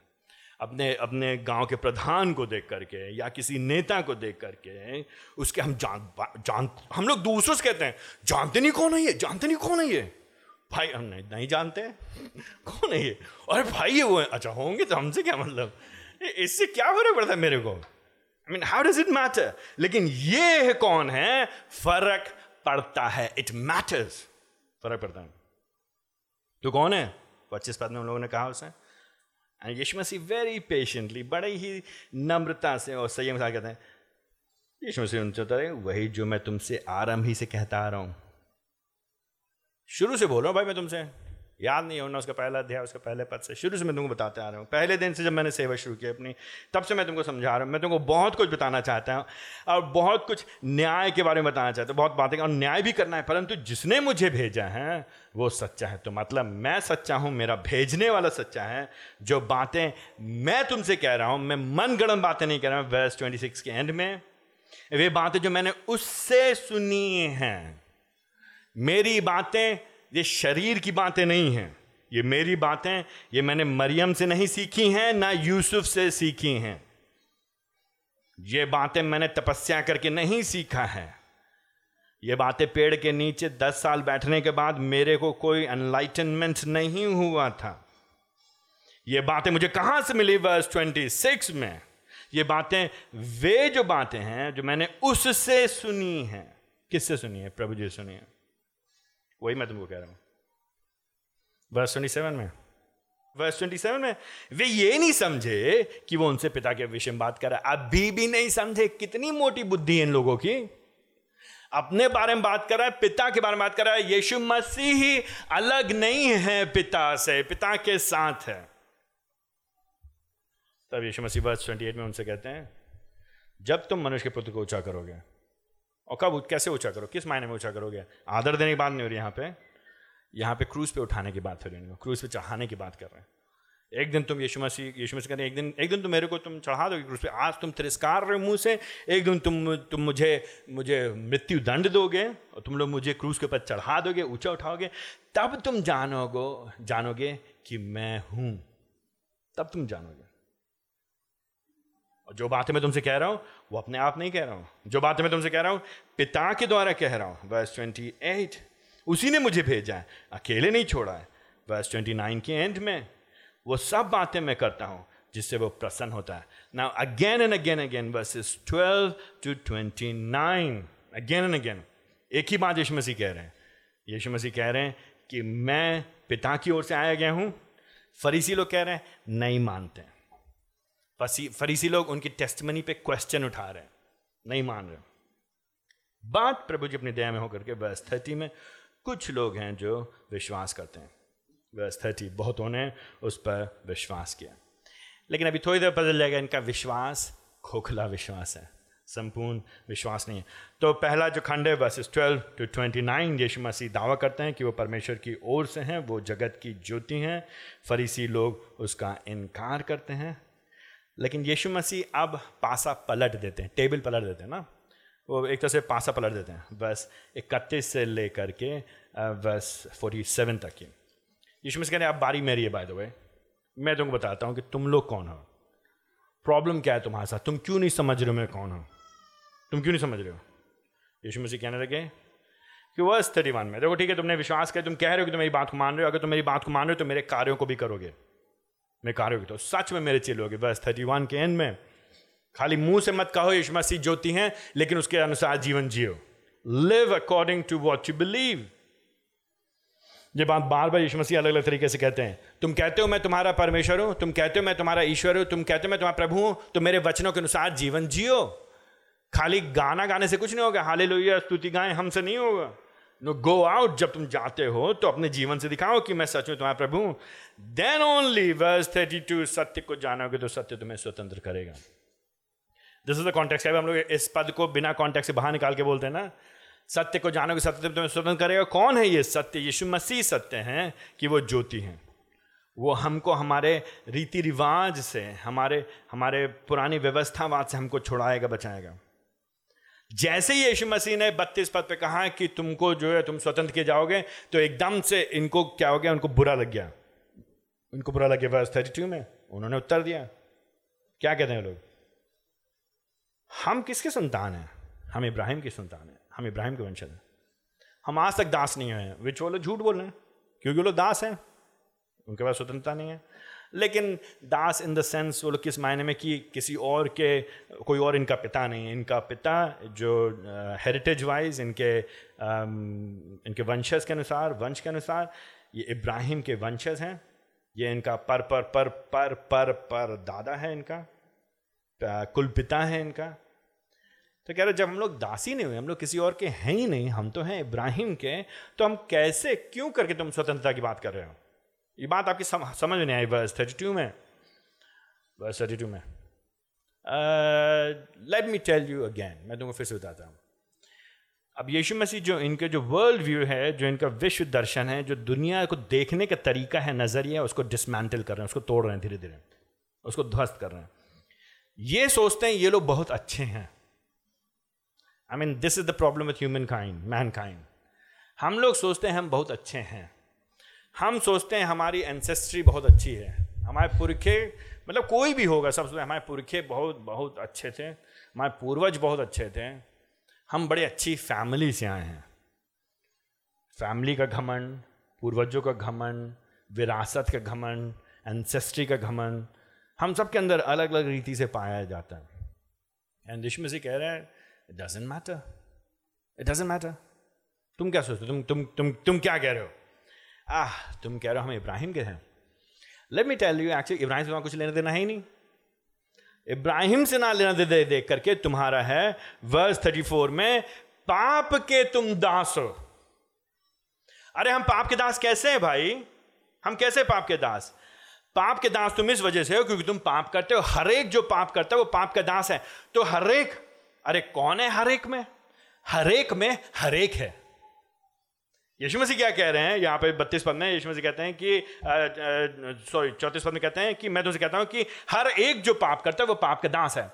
तो ये लोग सोचने लगे, अरे, कौन कौन कौन है जो पाप का दास है? कौन हो सकता है? हर एक जो पाप करता है, वो हर एक पाप का दास है।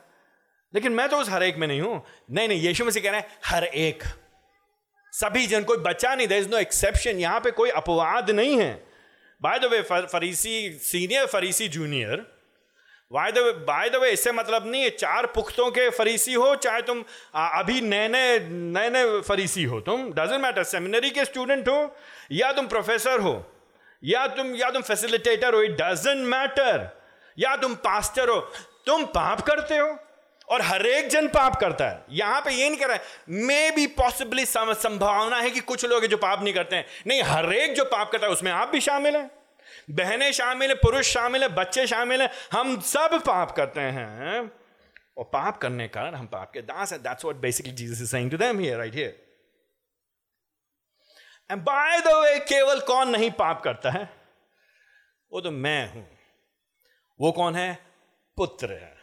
तो जो पाप करता है वो दास है, और दास और पुत्र की बराबरी नहीं तो मेरे बराबरी करने की कोशिश मत करो। मैं ही तुम्हें आज़ादी दे सकता तुम सोच रहे हो तुम आज़ाद हो, तुम आज़ाद नहीं हो, तुम तो दास हो, गुलाम हो। किसके? पाप के तुम सोच रहे हो। इब्राहिम से तुम्हारा लेना देना, इब्राहिम से लेना देना नहीं है। इसीलिए वर्स थर्टी सिक्स में लेट मी टेल यू स्वतंत्रता मैं तुमको देता हूँ। वर्स थर्टी सिक्स पुत्र तुमको स्वतंत्र करेगा, तभी तुम स्वतंत्र हो जाओगे। इसीलिए यीशु मसीह हैं, इसीलिए यीशु मसीह इन फरीसियों से बात कर रहे हैं। तुम कहते हो तुम इब्राहिम के वंश हो? वर्स थर्टी सेवन किस टाइप के इब्राहिम वंश हो? टॉकिंग टू दीज फैरसीज तो तुम मारना क्यों चाहते हो मुझको? अगर तुम इब्राहिम के वंश हो, अगर तुम सच में इब्राहिम ना अब यहाँ पे खाली ये शारीरिक वंशज की बात नहीं कर रहा, यहाँ पे बात कर रहे हैं, अगर तुम्हारे अंदर वैसा ही विश्वास है जैसा इब्राहिम के अंदर था, इब्राहिम ने विश्वास किया, वो धर्मी गिना गया। तुम विश्वास नहीं करते हो, इसलिए तुम धर्मी गिने नहीं जाओगे। तुम विश्वास नहीं करते हो, इसलिए तुम परमेश्वर की संतान नहीं हो, इसलिए तुम स्वतंत्र नहीं बल्कि तुम विश्वास करने के बजाय उल्टा, उसके विपरीत तुम पाप करते हो, तुम पाप के दास हो। बस थर्टी नाइन में वो कहते हैं वेल इब्राहिम तुम्हारा संत हमारा पिता है। यीशु मसीह कहते हैं नो तुम इब्राहिम तरह कार्य नहीं करते हो। इब्राहिम ने क्या कार्य किया बताइए? इब्राहिम ने विश्वास का कार्य किया। बस फोर्टी अगर तुम इब्राहिम संतान हो तो तुम क्यों मुझको मानना चाहते हैं? इब्राहिम ने तो कभी ऐसा नहीं किया। इब्राहिम तो परमेश्वर के वचन को सुनता था। तुम किसके जैसे काम करो वर्स फोर्टी वन अपने पिता के जैसे काम कर रहे हो। नाउ अगेन एंड अगेन यीशु मसीह, अब उनके ऊपर प्रश्न उठा रहे हैं।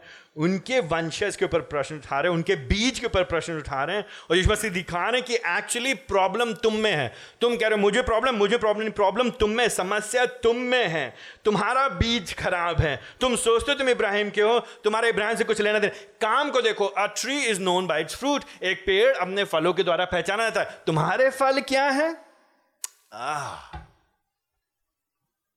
मज़े की बात है, ये वाला, ये मुहावरा हम लोग कई बार लोगों के लिए इस्तेमाल करते हैं दूसरे लोग हम लोग के लिए इस्तेमाल करते हैं।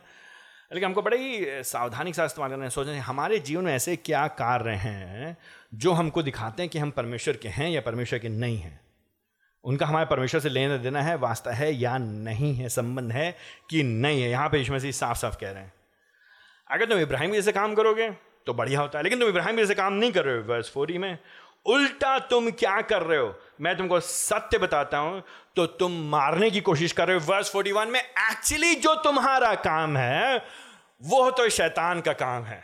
तो तुम्हारा पिता हुआ। कौन है तुम्हारा पिता जिसने तुमको बाँध करके रखा है? G C then G C again and again again दूसरी दूसरी अलग अलग तरीके से। तो तुम्हारा पिता इब्राहिम नहीं है, तुम्हारा पिता कौन है? शैतान है। वो क्या करना? है वो हत्यारा है। तुम किसकी हत्या करना चाहते हो? तुम यीशु मसीह की हत्या करना चाहते हो? क्यों करना चाहते हो यीशु मसीह की हत्या? क्योंकि यीशु मसीह तुमको सच बता रहे क्या बताया यीशु मसीह सच? कि तुम पाप के दास हो। और ये बात कई बार मैं जवान लोगों से बात कर चुका मैं कह चुका एक चैलेंज देना चाहते हैं हम आपको, एक चुनौती देना। चौबीस घंटे। एक काम करिए, चौबीस घंटे के लिए लेट्स हैव अ बेट आइए हम लोग एक शर्त लगाते हैं। एक शर्त लगाते हैं कि चौबीस घंटे आप बिना पाप करे रहेंगे। चौबीस घंटे आप बिना पाप कर रहेंगे, अपने सोच में, शब्दों में या क्या कार्य में। मेरी बात समझ नहीं समझे? चौबीस घंटे। लेट्स डू इट चौबीस घंटे भूल जाइए, कुछ मिनटों भी नहीं कर पाएँगे हम लोग। हम लोग जो कि नए लोग हैं, प्रभु के द्वारा बचाए गए लोग हैं। तो जो प्रभु के जन नहीं हैं, उनकी स्थिति क्या होगी? अपने सोच से, अपने शब्दों से, अपने विचारों से, अपने कार्यों से by thoughts words and deed कौन है जो शब्द, अपने शब्दों से या कार्यों से या अपने अपने सोच से पाप नहीं करेगा? कौन है जो पाप का गुलाम नहीं है? जब यीशु मसीह यहाँ पे कहा तो वो लोग खिसिया के बस फोर्टी एट में। उन्होंने कहा कि हम वह विचार से नहीं जन्मे, बल्कि हमारा पिता एक है। लुक एट द प्राइड घमंड देख रहे क्यों? क्योंकि वो लोग कह रहे हमारे पिता कौन है? अर्थात ऑडेसिटी ज़रूरत देख रहे हिम्मत देख रहे हैं इन लोग की। हिम्मत देख रहे हैं। एक तो चोर क्या कर रहे हैं? ऊपर से? एक तो चोरी कर रहे हैं ऊपर से? सीना चोरी कर रहे हैं, ना? उल्टा चोर को तुवाल को डांटे। That's exactly what's happening here verse 41 में, हमारा पिता परमेश्वर है। मतलब यीशु मसीह इतनी देर से कह रहे हैं, हमारा पिता परमेश्वर तो वो उनके नहीं समझ आए। वो क्या कह रहे हैं? हमारा पिता परमेश्वर है। ये लोग क्यों कह रहे हैं? क्योंकि याद होगा आपको, अगर निर्गमन, उसका चार अध्याय, उसके बाईस पद में परमेश्वर ने कहा था इसराइल मेरा पहलौठा बेटा है। निर्गमन, उसका चार अध्याय, उसके बाईस पद में व्यवस्था विवरण, उसका चौथा अध्याय चौदह अध्याय, उसके पहले पद में व्यवस्था विवरण, चौदह अध्याय, उसके पहले पद में परमेश्वर यह हुआ इसराइल को अपनी संतान करके पुकारता है। और यही बात यरमिया उसके इकतीस अध्याय, उसके नौ पद में भी। तो अलग अलग जगह बाइबल में पुराने नियम में परमेश्वर इसराइलियों को अपना बेटा करके बोलता है, ये बात सत्य है। तो उस बात को ध्यान में तो ये लोग आधी बातें तो निकाल ले रहे जो उनके मतलब की हैं। जो बातें उनको पसंद है वो निकाल ले रहे हैं। क्या कह रहे हैं? हम हैं। फ़र्क नहीं हम लोग आप में ना। हमने क्या किया था? हमने हमने प्रभु के सामने प्रार्थना तब किया था। हमने दान ये दिया था, हम कलीसिया इतनी जाते हैं, हमने सुषमाचार ये किया था, हम गाना गाते थे, हम आराधना लीड करते थे अलग अलग चीज़ें हम प्रचार करते थे अलग अलग चीज़ें। हम लोग बड़ी जल्दी अपने निकाले थे। अपने आप को सही, उचित ठहराए। ये नहीं, कामों की चिंता नहीं करें कि हम कैसे काम कर रहे हैं। उसकी चिंता नहीं करें। काम कैसे हैं, उसकी चिंता ना कर, करके हमारे, हमारी, हमारे हक क्या है? हमारी हैसियत क्या है? हमारा परिवार कैसा है? हम किस वंशज से आए हैं? हमारे को क्या, हमारे सौभाग्य क्या है? हम बड़ी जल्दी गिनाने लगते हैं उनको ना। हम तो ये हैं, हमारा बपतिस्मा तब हुआ था। हमने तो प्रार्थना वहाँ पे किया था। हम तो वहाँ पे उस मीटिंग में गए थे। यीशु मसीह वर्स 42 में टाइम निवेश करते, कहते हैं, अगर तुम्हारा पिता परमेश्वर होता तो तुम क्या करते? अगर तुम्हारा पिता परमेश्वर होता तो तुम क्या करते? हैं केवल एक चीज़ है, कैसे मालूम आप परमेश्वर के हैं? How do you know that you belong to God God the father how do you know कैसे मालूम आप परमेश्वर पिता के हैं? You would love the son आप पुत्र से प्रेम करेंगे, पहले यूना उसका पाँच अध्याय, उसका पहला पहला पद, ये हमने पहले भी पहला यूना उसका पाँच अध्याय, उसका पहला पद। अगर आप पिता से प्रेम करते हैं, अगर आप पिताजी के हैं तो आप पुत्र से प्रेम करें। क्यों? क्योंकि पुत्र है, जो पिता से निकल के आए वो अपनी इच्छा से नहीं आया है, उसको भेजा गया है। फिर भी वर्ष फोर्टी थ्री में तुम नहीं समझते हो मैं क्या कह रहा हूँ। क्यों? वर्स 43 में तीन बातें। तुम मेरा वचन नहीं सुनते हो? क्यों? वर्स 44 में तुम अप, तुम शैतान अपने पिता शैतान की ओर से वर्स 44 के last verse second third third बात तुम अपनी लालसाएँ पूरी करते हो। यीशु मसीह एक के बाद एक के बाद अलग अलग तरीके से बता एंड ये उनके पापों को उजागर कर रहे हैं और आपके हमारे पाप को उजागर कर रहे हैं। हम नहीं समझते पिताजी यीशु मसीह क्या कह रहे हैं। हम उनके वचनों को नहीं सुनते हैं। क्यों नहीं सुनते उनके वचनों को? हम यीशु मसीह से कोई वास्ता क्यों नहीं रखना चाहते हैं? यीशु मसीह के पीछे क्यों नहीं चलना चाहते हैं? दो कारण है क्यों? उनका वचन नहीं सुनना चाहते, वो तो बात सत्य है, लेकिन हमारा पिता कौन है? शैतान है हमारा पिता। और हम अपनी लालसाओं को पूरा करते हैं, अपने पिता की लालसाओं को, अर्थात अपनी लालसाओं पूरा करते हैं। यीशु मसीह यहाँ पे विशेष तौर से फरीसियों से बात कर रहे हैं, फरीसियों को बता रहे हैं, वो हत्यारे, क्योंकि वो लोग यीशु मसीह की हत्या करना मांग रहे थे। और आखिर में किया क्या इन लोगों ने? वॉट डिड दे डू इन फरीसियों ने क्या किया यीशु मसीह को? क्या किया उन्होंने? यीशु मसीह की हत्या की कि नहीं की? Again and again and again यीशु मसीह इन लोगों को दिखा रहे हैं, फरीसियों को, कि इनके, ये अपने पिता के जैसे हैं, हत्यारे हैं ये लोग, झूठ बोलते हैं, ये लोग, यीशु मसीह के जैसे नहीं हैं, इनका परमेश्वर पिता से कुछ लेना देना नहीं है। दैट्स इन वर्स 45 एंड 46 तुम मेरी बात पर विश्वास नहीं करते हो। वर्स 46 तुम मेरी बात को विश्वास नहीं करते हो। वर्स 47 तुम नहीं सुनते हो मेरी बातों को, क्योंकि तुम मेरे नहीं हो, तुम शैतान के हो।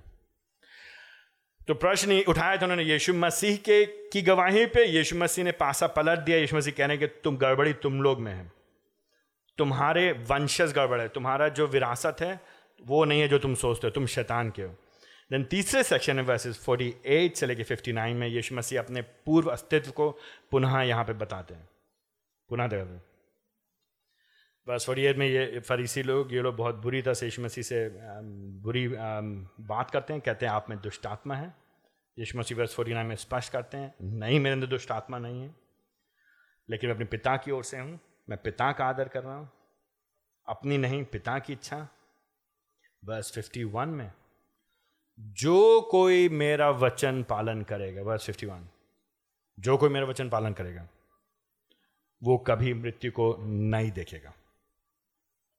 वर्स फिफ्टी में, पलट के फिफ्टी टू में, बावन पद में, पलट के यहूदी लोग क्या कहते हैं? आह, इसमें तो दुष्टात्मा है आखिरकार। इब्राहिम मर गया। फिर भी तुम कह रहे हो कि तुम लोग नहीं मरोगे? अरे, अगर इब्राहिम मर गया तो हम लोग क्यों नहीं मरेंगे?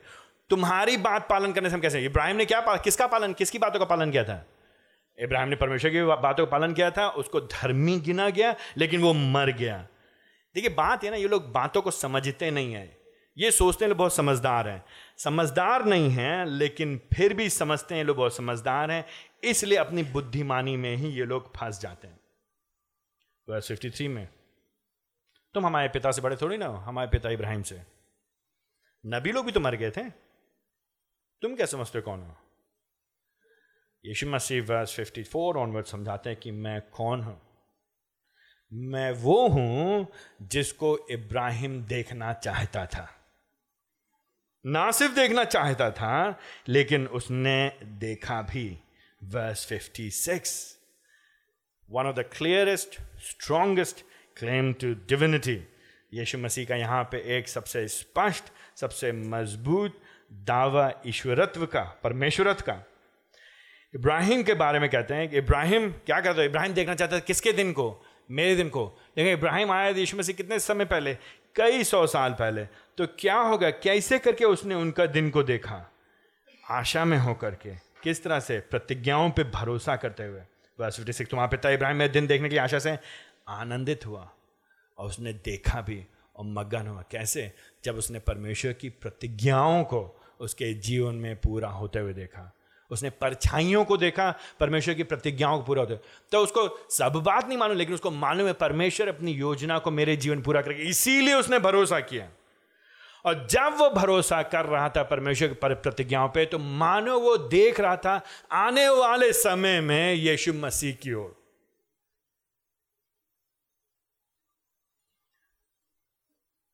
सत्तावन पद में।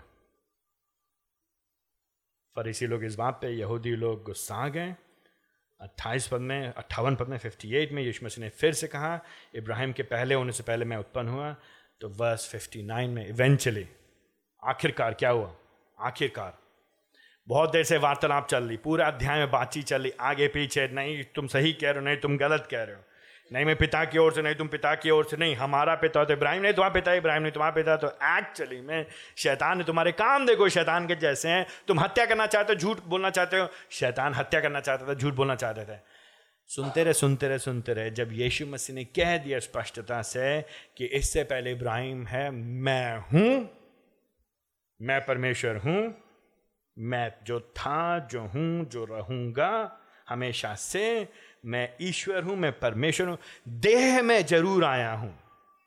And you have to understand this यीशु मसीह लगभग 2000 साल पहले यीशु मसीह ने शरीर को जोड़ लिया। यीशु मसीह 2000 साल पहले परमेश्वर नहीं बन गए। यीशु मसीह जो अनंत काल से परमेश्वर है, जिसके दिन को इब्राहिम ने देखा था, आने वाले दिन को जिसके काम को इब्राहिम ने आभास कर लिया था, विश्वास के द्वारा समझ लिया था, वो जो अनंत काल से हमेशा से था, जो कार्य कर रहा था सृष्टि में, जिसने उत्पत्ति उसके पहले अध्याय में सृष्टि का काम किया था, जिसके द्वारा सब कुछ बनाया गया था, वो हो लगभग 2000 साल पहले, वो जो परमेश्वर, जो पुत्र, जो दित्य जन है त्रिएकता का, उसने देह को जोड़ लिया। उसने धारण कर लिया। उसने अपने ईश्वरत्व में कुछ कम नहीं किया, अपने परमेश्वरत्व में कुछ कम नहीं किया, लेकिन उसने मनुष्यत्व को जोड़ लिया हमारे और आपके लिए। इसीलिए जब वो कहता है, मुझे वो दिन नहीं मालूम है तो मनुष्यत्व में होके कह रहा है। इसीलिए जब वो कुछ बातें कहता है कि मैं अपने पिता का आदर करता हूँ, उसकी सुनता हूँ तो मनुष्यत्व में होकर कुछ बातों कह रहा है। इसीलिए जब यीशु मसीह रोया, या यीशु मसीह को भूख लगी, या यीशु मसीह क्रूज पे मारा गया तो वो मनुष्यत्व में, जो मनुष्यत्व उसने जोड़ लिया, जो देह उसने जोड़ ली, उसमें होकर के ये सारे अनुभव आपके जैसे, मेरे जैसे कर रहा है। तब यहाँ पे जब वर्ष 59 ने इवेंचुअली जब इनसे रहा नहीं गया तो उसको मारना चाहते थे। जब बात नहीं बनती ना, लोग जब जब लोग पास कहने को बचता नहीं तो लोग खिस्से आ जाते हैं, गुस्सा आ जाते हैं। एंड ये बड़े ही हमारे समाज के लोग समान है। मतलब तमीज़ से, प्यार से बात नहीं करते हैं लोग। जब उनकी बात पूरी नहीं थी तो फिर मारपीट पे गुस्सा, गलौज, गाली गलौज पे उतर आते हैं। जब यहाँ हुआ, उसके बाद नवे अध्याय में बेसिकली उसी के तुरंत बाद यहाँ पे एक अंधा दिखाई देता हमको। बस वन में बचपन से अंधा है। तो यीशु मसीह ने बार बार दावा किया कि मैं ज्योति देता हूँ, मैं ज्योति देने वाला हूँ, मैं परमेश्वर की ओर से, मैं स्वर्ग से आया हूँ। ये सब बोले यीशु मसीह, मेरा पिता परमेश्वर है, मैं अनंत काल से हूँ। नाउ इन चैप्टर नाइन यीशु मसीह आकर के एक अंधे को देखते हैं और अंधे के बारे में लोग कहते हैं कि इसने पाप के वर्ष थ्री में टू एंड थ्री में, यीशु मसीह कहते हैं, नहीं नहीं पाप की वजह से नहीं हुआ। परमेश्वर के कार्य को प्रकट करना है, परमेश्वर को महिमा देनी है। वर्ष फाइव में यीशु मसीह कहते हैं, मैं जगत की ज्योति हूँ। जानबूझ के यीशु मसीह यहाँ पे फिर से कहते हैं। सी दैट जानबूझ के यीशु मसीह यहाँ पे फिर से कह रहे हैं। अब तक मैं हूँ, जब तक मैं हूँ, जब तक मैं हूँ, मैं जगत की ज्योति हूँ। तो जब तक मैं हूँ, यीशु मसीह कब तक मैं हूँ? वो हमेशा मैं हूँ मैं हूँ था, मैं हूँ है, मैं हूँ रहेगा। तो जगत की ज्योति था, ज्योति है, ज्योति रहेगा। तो जब वो जगत की ज्योति है तो इसको इस अंधे को आँखें देने में कोई दिक्कत नहीं होगी। छठे पद में मिट्टी उठाई उसकी आँखों में लगाए। ये पुनः एक तरह से सृष्टि का एक कार्य की ओर इशारा कर रहा है। मानव जैसे उत्पत्ति में पहले अध्याय में परमेश्वर ने सृष्टि की थी, पहले दूसरे तीसरे अध्याय में उसी बात को पुनः दिखा रहे यीशु मसीह और उसकी दृष्टि वापस आ जाती है। जब उसकी वापस दृष्टि आ जाती है तो आठवें पद से लेकर लोग कहने लगते कौन हो भाई? कौन हो तुम? ये तुम देखने कैसे ले कौन हो तुम आदमी? वो कह, भाई, मैं वही हूँ, मैं बदला नहीं हूँ। लोग विश्वास नहीं होता है। लोग विश्वास नहीं होता है। लोग कहते किसने तुम्हें आँखें दी हैं? अरे, वो एक आदमी था, वो चला गया। कहाँ है वो? मुझे नहीं उन्होंने कहाँ चला गया बारह पद में। वर्स थर्टीन से लेकर के वर्स थर्टी फोर में अब यहाँ पर फरीसी लोग पीछे पड़ जाते हैं। इनसे बात हजम नहीं हो रही है। ये लोग हैंडल नहीं कर पा रहे बात। कैसे ये आदमी ने उसको चंगाई दे दी? तो वो सोचें, ज़रूर कुछ घपला किया होगा। ज़रूर कुछ बात होगी। इसको या तो पैसा दिया होगा, या धोखा दिया होगा, या कोई नाटक किया होगा, या कोई जादू टोना किया होगा। हम लोग कह रहे थे पहले से इसके अंदर दुष्ट आत्मा है। पीछे पड़ गए ये लोग इस आदमी के, बस थर्टी में जो पहले से अंधा था। फरीसी के पास लेकर के उसको पकड़वा के लिया उसको। और फिर क्या हुआ? अब वो फंसाने की कोशिश करे यीशु मसीह को। सबत के दिन क्यों चंगा किया? सबत का दिन चंगा अगर वो प्रभु की ओर से हो तो सबत के दिन चंगा नहीं करता। ज़रूर वो प्रभु की ओर से नहीं था। नहीं नहीं, प्रभु के कोर्स प्रभु की ओर से। स्वयं प्रभु है वो। वो बार बार बात को बता चुका है। वो पलट करके सोलह पद में वो कहता है, अरे, एक दूसरे का एक पापी मनुष्य ऐसे ऐसे कैसे चिन्ह दिखा सकता है भाई? कैसे आँखें हो ना यू हैव टू रिमेंबर पुराने नियम में, आँखें देने वाला परमेश्वर यहुआ ही है। परमेश्वर यहुआ के पास शक्ति है, सामर्थ्य है लोगों को आँखें देने की। निर्गमन उसका चार अध्याय, उसका ग्यारह पद वहाँ पे स्पष्ट लिखा है, ज्योति वो देता है, दृष्टि वो देता है, अंधा वो बनाता है, प्रभु की ओर से। यही बात भजन संहिता उस एक सौ छियालीस में उसके आठवें पद में भी है। परमेश्वर इन बातों के ऊपर सर्व, सार्वभौमिक है। तो जब, और फिर बाद में यशाय में अगर आप पढ़ेंगे यशाय उसके उनतालीसवें अध्याय, उनतीसवें अध्याय में और बयालीसवें अध्याय में, एक समय आएगा जब यहोवा अपने दास के द्वारा लोगों को अंधकार अंधकार से छुड़ाएगा, उनको ज्योति देगा। तो लोग जब ये देख रहे हैं यहाँ पे, क्या ये मसीहा है क्या ये? कौन है ये? कैसे? या ये कौन है? चंगाई आँखें देने वाला केवल यहोवा परमेश्वर कर सकता था या फिर भविष्य में मसीहा करेगा? कुछ तो गड़बड़ है यहाँ पे। कुछ तो गड़बड़ है। वर्स 18 में वर्स 18 में यहूदियों ने उसकी बात का विश्वास नहीं किया। वो बार बार कह रहे नहीं भाई कुछ घपला नहीं किया इसने झूठ नहीं बोला चोरी नहीं किया गड़बड़ नहीं किया। अब बोलो उसके मा, मा, माता पिता के पीछे पड़ गए। तो अब वो क्या करा जब इस आदमी की बात पर भरोसा नहीं हुआ तो उसके मम्मी पापा के पास पहुँच गए अट्ठारह पद में। तो उन्नीस पद में उसे कहते हैं ये जो लड़का है, इसकी, ये बचपन से अंदर था कि नहीं था बंदा? ये तुम्हारा ही बेटा है। देखो देखो तो ठीक से, ध्यान से देखो। अब उसके माता पिता डर डर गए वो लोग। उन्नीस पद में, उन्होंने कहा, खुद ही पूछ लो ना तुमसे बीस पद में। हम तो जानते हैं ये मेरा बेटा है, ये बचपन से अंदर था। अब ये कैसे देखने लगा इक्कीस पद में? हमसे मत पूछो भाई। इक्कीस पद के अंत में वो सयाना है। और अपने बारे में खुद बता देगा, उससे बात करो। क्यों वो लोग ऐसा बोल रहे हैं बाईस पद में? क्योंकि उन्होंने पहले ही कहा था कि जो जो कहेगा, यीशु मसीह ने चंगाई क्या, उसको हम लोग क्या करेंगे? समाज से बाहर निकाल, इसका हुक्का पानी बंद कर देंगे इसको हम लोग। इसको जो है, इसको किसी नेवता में नहीं बुलाएँगे, इसको बाहर कर देंगे। वर्स ट्वेंटी थ्री में यही कारण है। वर्स ट्वेंटी थ्री, खुद पूछ लो। भरोसा नहीं होना इनको चौबीस पद में। कहा, चलो एक बार फिर से बुलाते हैं। I mean they can not believe it इन लोग से ये बात हजम नहीं हो रही। चौबीस पद में फिर बुलाया उन्होंने इस आदमी को। पहले उसको पकड़ा, आसपास के लोगों को पकड़ा माता पिता को पकड़ा, फिर चौबीस पद ने फिर पकड़ा। और देखें पायस फ्रॉड देखें धोखेबाज देखें चौबीस में रहे। हैं परमेश्वर की महिमा कर। और बता कि ये मनुष्य पापी है। जी सी दैट किसी तरह से यीशु मसीह को तुम नकार दो, किसी तरह यीशु मसीह काम को नकार दो। पच्चीस पंद्रह कहते हैं, मैं सिर्फ़ एक बात जानता हूँ। पहले मैं अंधा था, लेकिन अब देखता हूँ। कैसे खोली उसने आँखें तुम्हारी छब्बीस पद में? सत्ताईस पद में। अभी अंधा भी परेशान हो गया अभी। मतलब अब जो देख पा रहा है। अब ये भी बेचारा परेशान हो गया, जवाब दे, सत्ताईस पद में कहता है बार बार क्यों पूछ रहे हो? बता तो चुका हूँ मैं तुमको। उसने मुझे चंगा किया है। दूसरी बार क्यों सुनना चाहते हो? क्या तुम भी उसके चेले बनना चाहते हो? आई I मीन mean, वो परेशान वो वो भी कह रहे भाई यार मैं बता तो रहा हूँ। देन उसके बाद वर्ष ट्वेंटी एट में उन्होंने उसको बुरा भला कहते हुए कहा। जी सी दैट आई मीन समय बदल नहीं गया अभी भी लोग ऐसे हैं। पैसे मिले होंगे हैं? कितने पैसे मिले थे चर्च जाने के लिए? ईसाई बन गए हो, धर्म बदल लिया, कितना मिला होगा? नहीं भैया, नहीं मिला। नहीं नहीं, नौकरी मिली होगी, शादी करवा देंगे तुम्हारी, कुछ ना घर भी मिला होगा। नहीं भैया, कुछ नहीं मिला है, भैया उल्टा देना पड़ता है। नहीं नहीं, बताओ बताओ। जब, तब भी नहीं समझ में आएगा तो फिर क्या करेंगे वर्ष ट्वेंटी एट में? बुरा भला कहते क्या? तुम ही उसके चेला बनो। हम तो किसे चेले? हैं मूसा के। हम तो प्राचीन धर्म को मानने वाले लोग हैं। हम बड़ी ही प्राचीन सभ्यता के लोग हैं। कुछ भी वॉट एवर दे वॉन्ट से वर्स ट्वेंटी नाइन हम नहीं जानते कौन है ये आदमी। अभी इस आदमी ने इनको समझाया कौन है। अभी इस आदमी ने इनको साबित कर दिया कि ये लोग झूठे हैं। अभी इस आदमी ने साबित कर दिया कि ये लोग नरक जा रहे हैं। लेकिन फिर भी वे लोग उसकी बात को नहीं सुनते हैं। जब इसने उनको फिर भी समझाया तो थर्टी फोर में वर्स थर्टी फोर में उन्होंने उस आदमी से कहा, जो अंधा था, अब जो देखने लगा है, तू पापों में ही जन्मा था, तू क्या हमको सिखाने आया? एरोगेंस तुम क्या सिखाओगे हमको? एंड द रीज़न वाई हम हम इस बात को हम इस पर इसको हम इस, हम लोग जब देख रहे हैं तो हम ये चाहते हैं एक चीज़ हम आपसे चाहते हैं कि जब जिस समाज में हम लोग रहते हैं लोग हमारे साथ ऐसा व्यवहार करते हैं तो घबराया मत करिए। दो हज़ार साल पहले भी लोगों के साथ हो रहा था आज भी ऐसे लोग यही कहेंगे तुम सिखाओगे हमको? बहुत ज़्यादा बहुत ज़्यादा पढ़ लिख लियो। बहुत बुद्धि हो गई तुम्हारे पास। बहुत ज़्यादा यीशु मसीह यीशु मसीह कब से करने लगे कौन हमसे हमसे हमसे कुछ समय पहले कोई हमसे बताता अरे, तुम्हारा यीशु मसीह कौन है? वो तो मर गए रहे ना। वो वो जो मरेला है, उसकी तुम बात कर रहे हो। I mean that's the kind of thing दो हज़ार साल पहले लोग करते थे, आज भी लोग यही करते हैं। तुम हमको सिखाओगे। ये विदेशी धर्म लेकर के चले आए अंग्रेज़ों की बात लेकर के चले आए उसके साथ बुरा बुरा करने का फिर वर्ष थर्टी फोर में उन्होंने उसे निकाल कर बाहर कर दिया। आई थिंक यमुना यहाँ पे लेकर थोड़ा उसको सॉफ्ट कर दिया उसने।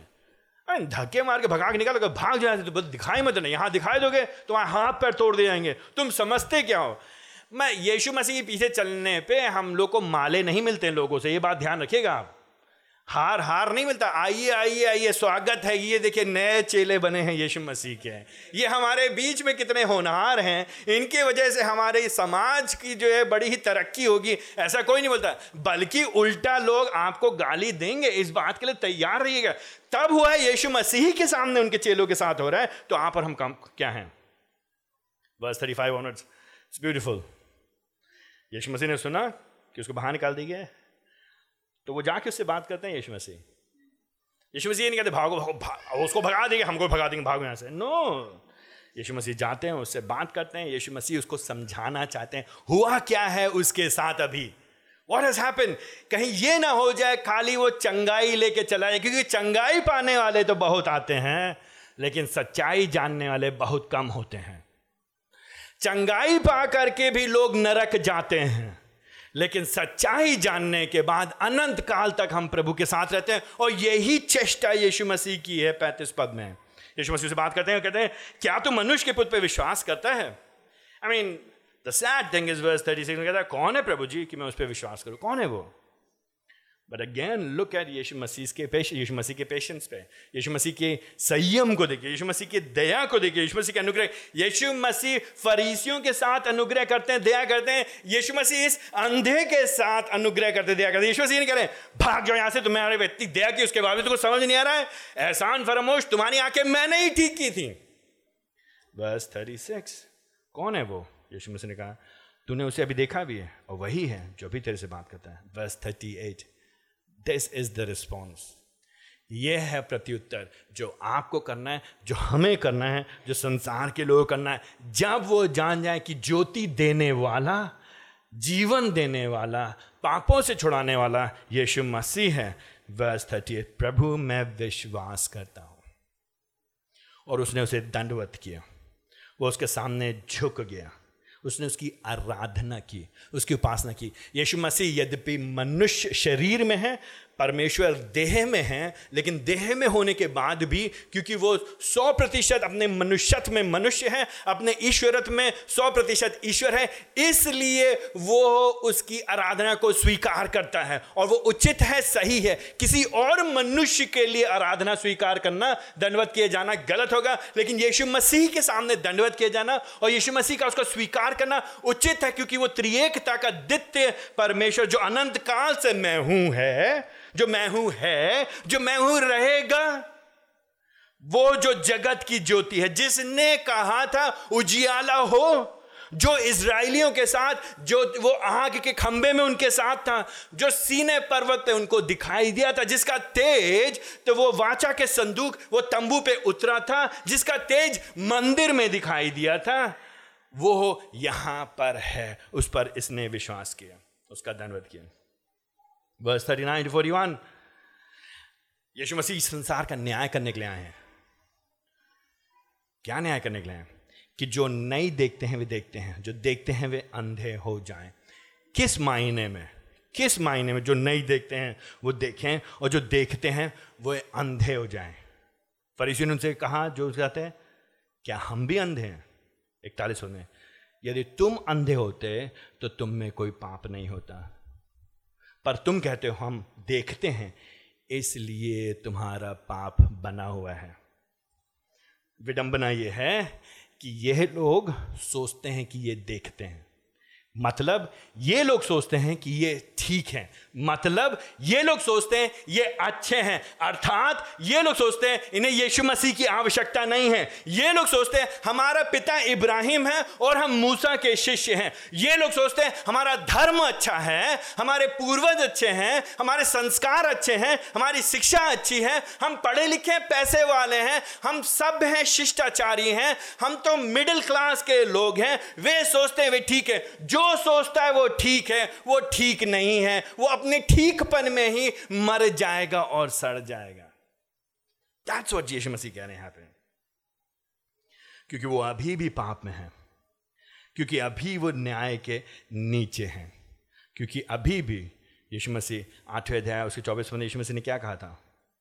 तुम विश्वास नहीं करते हो तो तुम पापों में मरोगे, तुम अपने पापों में सड़ोगे। तुम इसी में रह जाओगे।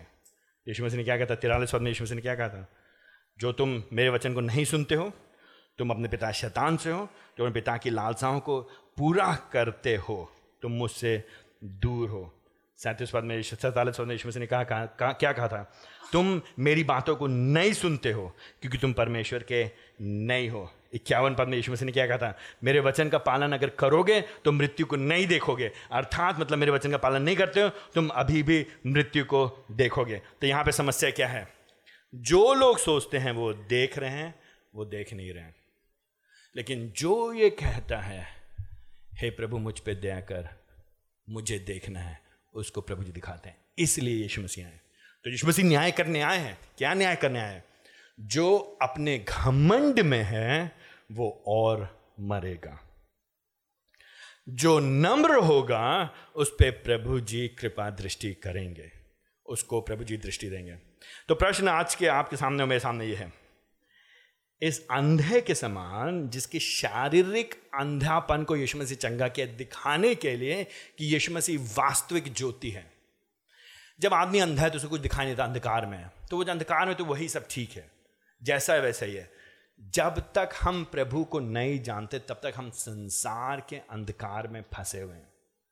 तो हमको क्या लगता है, हमारे रीति रिवाज अच्छे हैं? हमको लगता है हमारे हमारे पूर्वज अच्छे हैं? हमको लगता है हमारे, हमारी परवरिश अच्छी है? हमको लगता है हमारा परिवार अच्छा है? हमको लगता है हमारी सोच अच्छी है? और हम अपने में ही खुश रहते हैं। हमको आवश्यकता है नम्रता की, हमको आवश्यकता है हमारी आत्मिक आँखों के खोले जाने की। तो हमको क्या आवश्यकता है कि प्रभु जी हम पे दया करें और हमको बचा लें? तो हमको क्या करना पड़ेगा? प्रभु जी के पास आना पड़ेगा। और प्रभु जी से क्या कहना पड़ेगा? प्रभु जी, मेरी आँखों को खोलिए। तो जब हम अपनी आँखों खोलेंगे तो सबसे पहले हमारे अंदर क्या आएगा? सबसे पहले हम जानेंगे कि हम पापी हैं। हम अपने पापों के प्रति शर्मिंदा होंगे। सबसे पहले, नंबर एक, नंबर दो, हम ये जानेंगे कि हम अपने आप को नहीं बचा सकते हैं। हम ये जानेंगे कि हम अपने आप को अपने पापों से नहीं छुड़ा सकते हैं। तो फिर हम क्या कहेंगे? हम कहेंगे, यीशु मसीह, हम आपको धन्यवाद देते हैं। आप हमारे लिए, हमारी जगह पे लगभग 2000 साल पहले आए। एक सिद्ध जीवन जिया, पवित्र जीवन जिया। क्रूज के ऊपर चढ़ गए, मारे गए, गाड़े गए, हमारे पापों की कीमत को चुका दिया। फिर उसके बाद तीसरे दिन जी उठे। क्रूज के ऊपर से मरे नहीं रह गए। आप गाड़े गए, लेकिन तीसरे दिन जी उठे और लोग सामने दिखाई दिए। और फिर आपका स्वर्ग रोहण हुआ और आप आप परमेश्वर पिता की दाई हाथ पे बैठे हो। एक दिन आप वापस आएँगे अपने लोगों को लेने के लिए, लोगों का न्याय करने के लिए। जो अंधे हैं, उनके अंधेपन में, पाप में फंसे होने कारण उनको दंड देने के लिए, जो अंधकार में हमेशा तक दांत पीसेंगे, आपकी उपस्थिति से दूर रहेंगे लेकिन जो आपके लोग हैं, जो ज्योति में आपके साथ रहेंगे, प्रकाशित वहाँ उसके 21वें अध्याय के अनुसार 22 पद में ऐसी जगह रहेंगे 23 पद में, जहाँ पे सूर्य और चाँद की ज़रूरत नहीं होगी, आवश्यकता नहीं होगी, वहाँ पे क्या होगा? वहाँ पे स्वयं मेमना होगा और उसका प्रकाश होगा, उसकी ज्योति होगी। लोग उसको देखेंगे और लोग उसको समझेंगे और लोग उसके प्रकाश में होकर के समय व्यतीत करेंगे। वहाँ हम जा रहे हैं, वहाँ की तैयारी। तो बात यह है कि आपको पहली बात अपने पापों को मानना है। नंबर दो, उसके जानना है कि हमारे अंदर क्षमता नहीं है। नंबर तीन, उसके दिए गए प्रावधान पे भरोसा करना है। नंबर चार, हमारे जीवन से दिखाई देना है कि बदलाव आया है। खाली मान लेना, पश्चाताप कर लेना, यीशु मसीह कहना, आप ज्योति हैं, लेकिन ज्योति के अनुसार नहीं जीना उचित नहीं होगा। तो जब हम ज्योति हैं तो हमारे काम ज्योति के जैसे होने चाहिए। हमारे जीवनों में दिखाई देना चाहिए कि हम यीशु मसीह की संतान हैं। यीशु मसीह के लिए जी रहे हैं। आइए हम लोग प्रार्थना करें।